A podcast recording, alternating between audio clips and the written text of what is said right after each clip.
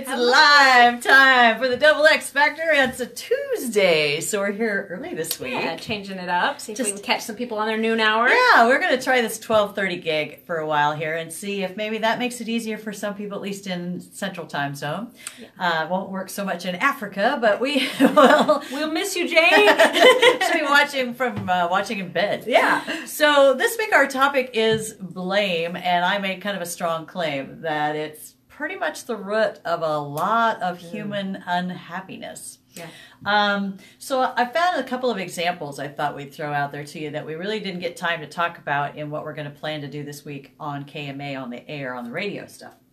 Um, but here's a great way of thinking about it. If I say, Spencer, I feel sad or angry or whatever.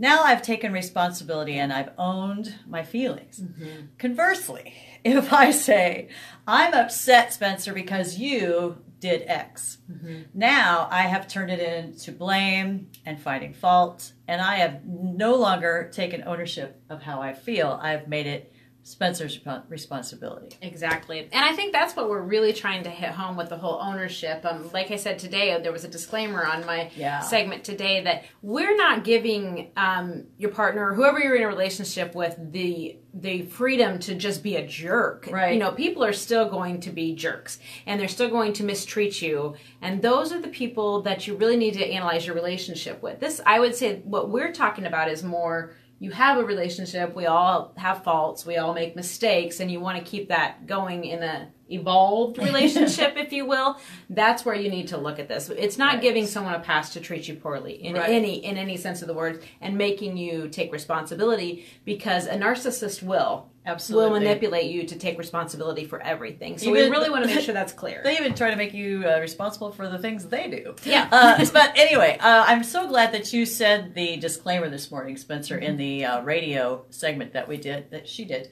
because I think it's really important. If you're in a toxic, unhealthy situation, we are not saying you should drop blame and accept being uh, treated. Right. In, in a in a way that's not acceptable. Love is not ever about dishonoring. Hi, Kelly Johnson. How are you? um, but the thing of it is, if we are blaming someone else for the way we feel, we have become a victim, and uh, we've given away our power, and it's really going to be hard to get up out of that hole. And if we can just drop blame, and I'm going to talk Friday about, I'm going to I'm going to copyright this new phrase. Let's drop blame and reframe. Sandy's got a copyright. so I think it's really important for us to think about we all are responsible for how we feel. And as soon mm-hmm. as we make the way we feel someone else's responsibility, now we're going into blame and mm-hmm. fault finding, and we're not being emotionally responsible. And- and that's losing not- power. Ugh, that is just icky. You know, um, one of the big aha moments of so far of my life, I've had a few, and one of the big ones was when we had Mike Robbins come in, and we quote Mike Robbins a lot on here. But one of the things he said was, when you're arguing with someone, it's just a, it's just trying to be the biggest victim Yeah, in an you're argument. arguing for the biggest victim position. Yeah, and that was just such a huge because I think about my arguments and, and in in people that I have generally good relationships with, but it is well, you did this to me, mm-hmm. but you did this to me, so I mm-hmm. can do this to you, and it's just back and forth, back and forth, and no one really wants to be the biggest victim if we think about that. We're way more empowered than that. Absolutely right. You know, and the other thing is, not, there's probably nobody on the planet who responds well to being blamed. Duh. I mean, mm-hmm. that's just not going to create lasting, sustainable change in someone. If you're saying, I, Spencer, you're doing this and it's really upsetting to me, and I, you have to stop, and I'm blaming you for it. You're probably not going to be able to do that. I, love is the only way that you're going to ever get sustainable change. Mm-hmm. And I I say it on Thursday, but I quoted a psychologist who he had kind of a cool theory. He said it it's it kills intimacy. It completely Oh. kills intimacy. Yeah. And he, he said there's no way to get intimate with someone whose arm is outstretched with their finger pointing. and I thought that's oh. really really I mean, that's is good. that's really a literal way of looking at That's it. right. That's right. Well, another thing of, of way that I think you could think about this too is, is happiness is really our natural state. That's really, if you really got through all of the junk that we pile on top of our natural state, happiness is really what's our, our birthright and mm-hmm. worthiness and all those things. But what happens is we kind of pile this junk on top. And blame is one of those things we pile. Mm-hmm. And when we blame someone else, we are pinching off. You can't ever completely kill your, your natural happiness, but you pinch it off pretty tight to where it's really hard for it to get out. Mm-hmm. So if you can consciously drop your blame, you are going to increase your levels of happiness. It's just a natural thing. Think about a baby. Mm. A baby has no concept of blame, and they are completely happy all the time unless you're they're hungry or their diaper's full. So it's the only time you you, you have to be unhappy. well, it changes a little bit. Yeah, full diapers. Are, Yeah, that's still bad. They, that can change into something else the older you get. well, if we consciously release our blame, it is going to definitely release us. It's going to release us our and our it's going to give us access to our happiness again. And it's just so tempting because it feels if you go from feeling really depressed, which would be the lower end of the emotional mm-hmm. scale, and then you move yourself up somehow into blame, blame does feel better because you have more empowerment there mm-hmm. than you did when you were in depression. Mm-hmm. But even here in blame, you are still you're one in the one down position. You are mm-hmm. still not going to be able to feel your power. Yep. So and and again, we say, um, you know, you have there are annoyances in your relationship, and then there are grievances. And if you're in a relationship with someone you want to, it's probably an annoyance. It's you know, grievan- grievances are the ones you really need to analyze whether that's a healthy relationship for you or not. Um, so that's I think that's a a, really key point too. But it, it was just like you said, and I apologize, I completely lost my train of thought on that. I, I had a good point to make, darn it. Oh, rats! The live thing got us there. Yeah.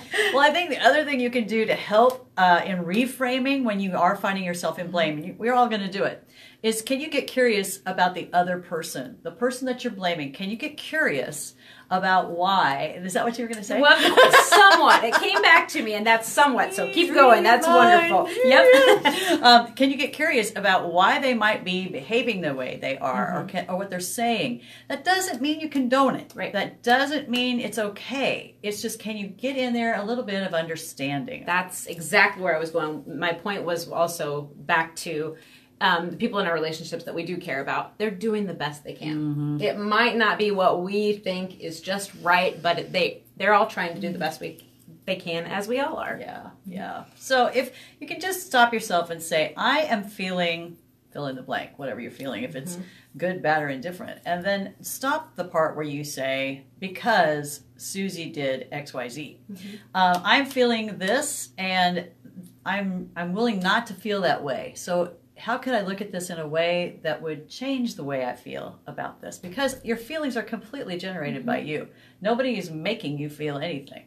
And people that really care about you want to help you. I mm. mean, keep that open communication. That's a huge part of this. Is, right. is those people do want to gen- genuinely help you. That's right. Mm-hmm. So I want to go back and hit Spencer's key point from that I thought was so good this morning in her disclaimer is that if you are in a situation where someone is blaming you and there's just a lot of blame going on that and you're going to try and drop blame in your life that doesn't mean you can't lovingly disengage you can totally just say hey we just don't agree on this and i i feel i'm not feeling really honored by the way you're talking to me or whether you're behaving and you're free to do what you want, but I'm going to lovingly disengage. Now you've taken your power back. Mm-hmm. Instead of blaming them and finding all, all the faults, now now you've stepped back into your light. So If that is your, that's a great lesson. If that's your lesson for the week, lovingly disengage. I love that term, I think yeah. that is that's beautiful. I Yeah. love that. All right, so well, our work is done here.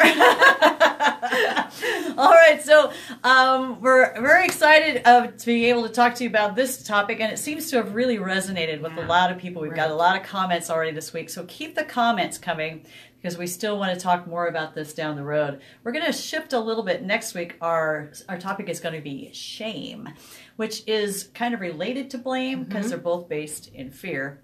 But uh, you know, neither topic is real pretty, Yeah. but we all do it. We all have it. So- Yeah, and tell us what you're feeling. Tell us th- what you deal with, with blame or shame, because we want to know what we want to make this definitely relative to all of you. So Absolutely, absolutely. I just gotta say, Spencer, your outfit today, mm, so good. All right. Well, this was uh, Tuesday, early edition, and we will be back with you next week. Our plan is for Thursday next week, but you know, we're women and we can change our mind, and it's That's okay. right. So uh, we love Don't that blame you, us. we love that you are watching, listening, following, and our friend, and keep that up, and we'll be back with you soon. So later. Thank you so much for listening to our podcast today. You can find our Double X Factor segments at kmaland.com under the programs tab. Yes, we're on KMA twice a day, Monday through Friday, and you can also find us on Facebook at KMAXX Factor if you'd like to listen to more things like this from us.